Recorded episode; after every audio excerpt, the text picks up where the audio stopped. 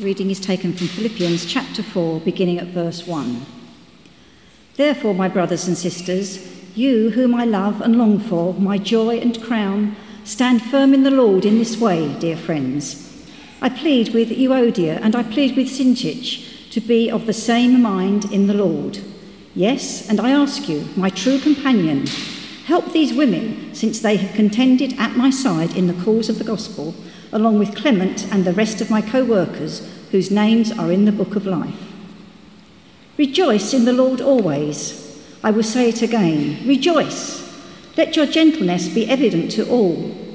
The Lord is near. Do not be anxious about anything, but in every situation, by prayer and petition, with thanksgiving, present your requests to God. And the peace of God, which transcends all understanding, will guard your hearts and your minds in Christ Jesus. Finally, brothers and sisters, whatever is true, whatever is noble, whatever is right, whatever is pure, whatever is lovely, whatever is admirable, if anything is excellent or praiseworthy, think about such things. Whatever you have learned or received or heard from me or seen in me, put it into practice, and the God of peace will be with you. This is the word of the Lord. Thanks be to God.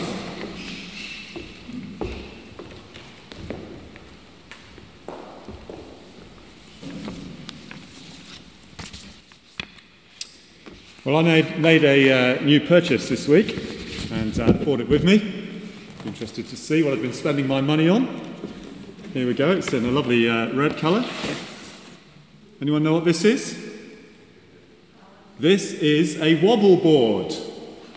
Okay, now when it came, I ordered it, it said wobble box, but when it came in the box, the box says balance board. Okay, but my experience is that I'm doing more wobbling than I am balancing. I don't know if anyone else has ever used one and had that same experience. It's supposed to help you out with your core strengthening and your stability and all those sorts of things. So I thought I'd preach this morning on a wobble board and have 15 minutes extra to practice with my core stability. Now, if, um, if I'm struggling, I might abandon that idea, but we'll see how we go. So here we go. We've got a little mat to stop it, stop it slipping. Here we go. Ooh. There we go. Is it going to work, do you think? Those watching at home are wondering quite what's going on. So, Philippians 4, Philippians 4, and Paul is exhorting the Philippian believers to stand firm in the Lord. And that's been a regular refrain. Jesus speaks of standing firm. He encourages his disciples to stand firm. Paul does so in most of his letters. Peter and James do as well. Stand firm in the Lord. A call to stay rooted in Jesus and not to be swayed, to keep their feet firmly planted, to resist temptation, and to hold true to God's words. It's not that easy, though, is it? I wonder if anyone has had a bit of a wobble during lockdown. Anyone feel they've had a bit of a wobble of some sort during lockdown? Quite a few people acknowledging that here, and no doubt at home as well. Now, for me, uh, those who know me know I'm not a big wobbler. There's occasionally there's something that you know throws me completely, but on the whole, I tend to be pretty much on an even keel. But actually, during lockdown, there have been times when there's been you know little wobbles, there's been times when perhaps it's been sort of quieter work wise, it's been quiet at home, and I've been a bit bored and a bit demotivated, and had a bit of a wobble. A bit discombobulated, you might say. All of us have wobbles. One of the passages I've been reading this week was from uh, 1 Kings 18 and 19, which is the story of Elijah. Elijah, of course, was that uh, prophet who was powerfully used by God. And in 1 Kings 18, he has one of his great victories. With God's help, he overcomes the prophets of Baal. God has blessed him and proved himself faithful. It's a real high point in Elijah's story. And yet, the very next chapter, we find Elijah slumping under a tree. And he says, It's too much. I might as well be dead. He's in the depths of despair. He's having a major wobble after a time of great security and of great success. The Apostle Paul himself, he wobbles. You read in uh, Romans 7 where he talks about his struggles with sin. He despairs over his own failings. Wobble is a part of life. But in these few verses in Philippians 4, Paul provides a few antidotes to wobble, a few specific reminders as to how we might stand more firm in the Lord. So, just very briefly, four antidotes to wobble. Of course, there's many more than this. The first one is keeping in right relationship with others. Discord is a major source of wobble. It causes tension, it causes anxiety, it causes sleepless nights and pain. When we're out of sorts with other people, it causes us pain and it grieves God.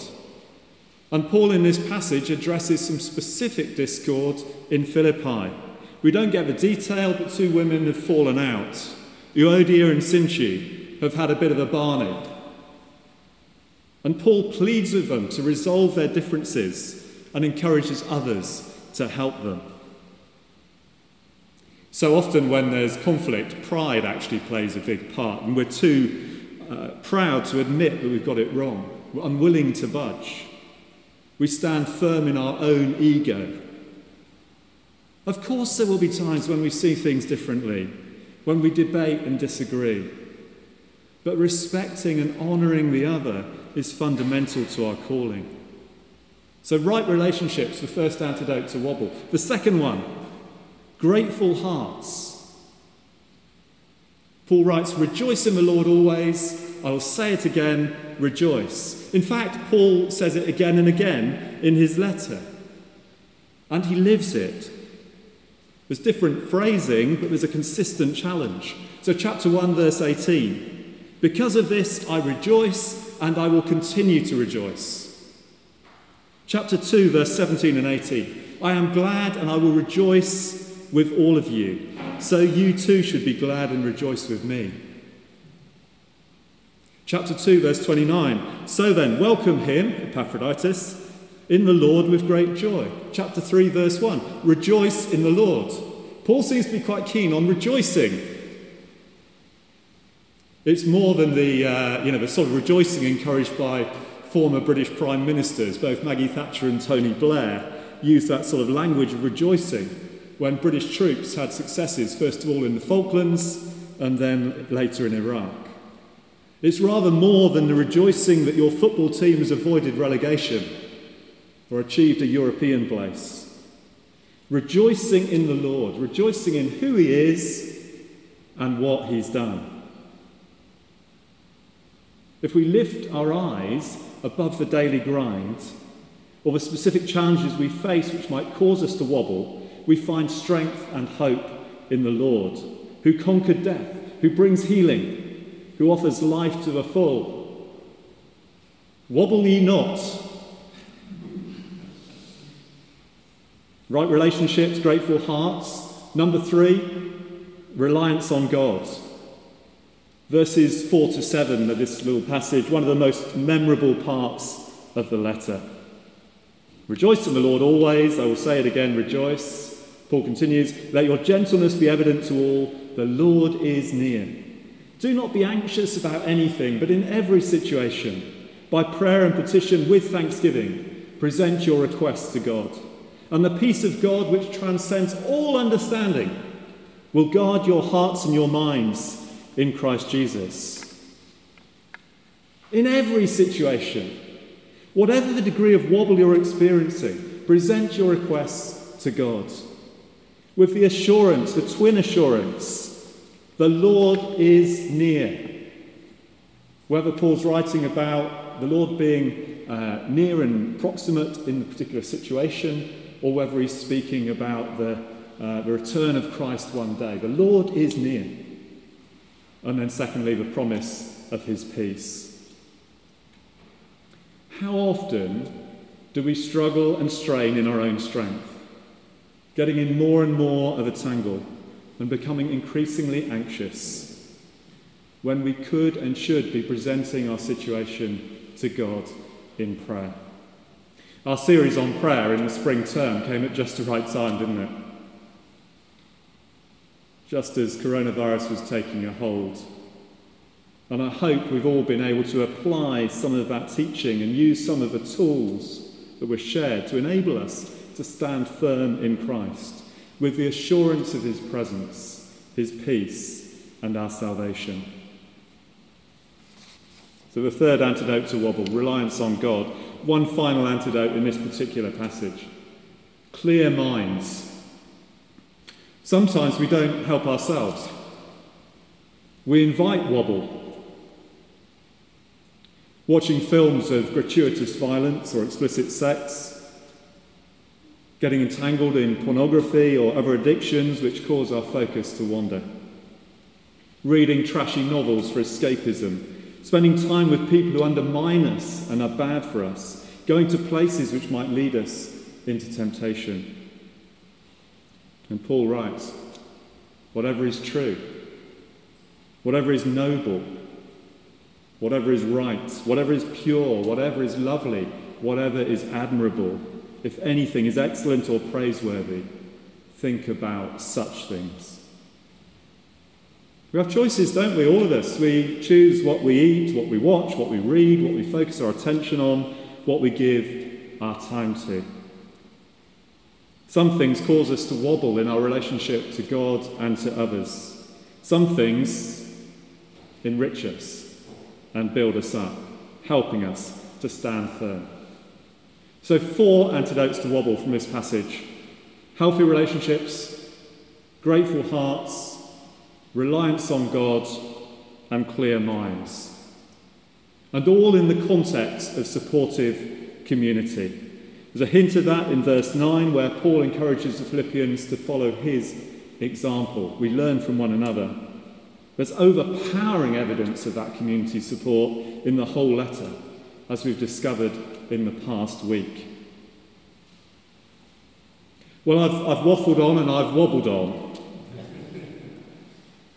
Now, ideally, I'd now like to get one person standing on my left and one person standing on my right, but they'd have to be two distances, uh, two meters away, so I wouldn't be able to use the illustration particularly well. But if I had someone here and someone there, and I was facing wobble, I could actually find support from those two people either side.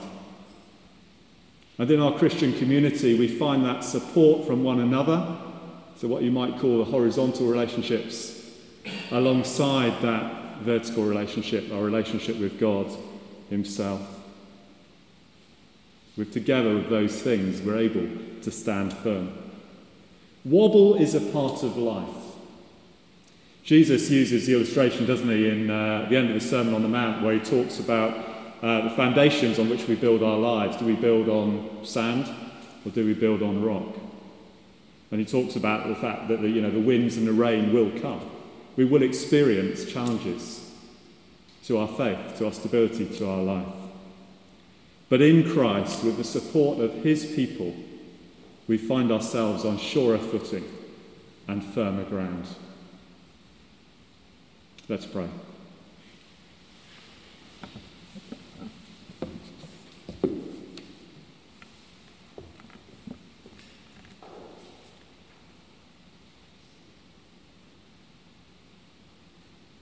Father God, as we hear your call to stand firm, we acknowledge that that is sometimes a struggle. That all sorts of things crowd in on us and cause us to wobble. But thank you, Lord God, for the wisdom of Scripture. Thank you, Lord God, for the gift of others around us. And thank you, Lord, most of all, for your gift of life, of forgiveness, of new hope and of salvation. Help us to find in you that sure foundation, whatever the challenges we might face in these days ahead. In Jesus' name, Amen.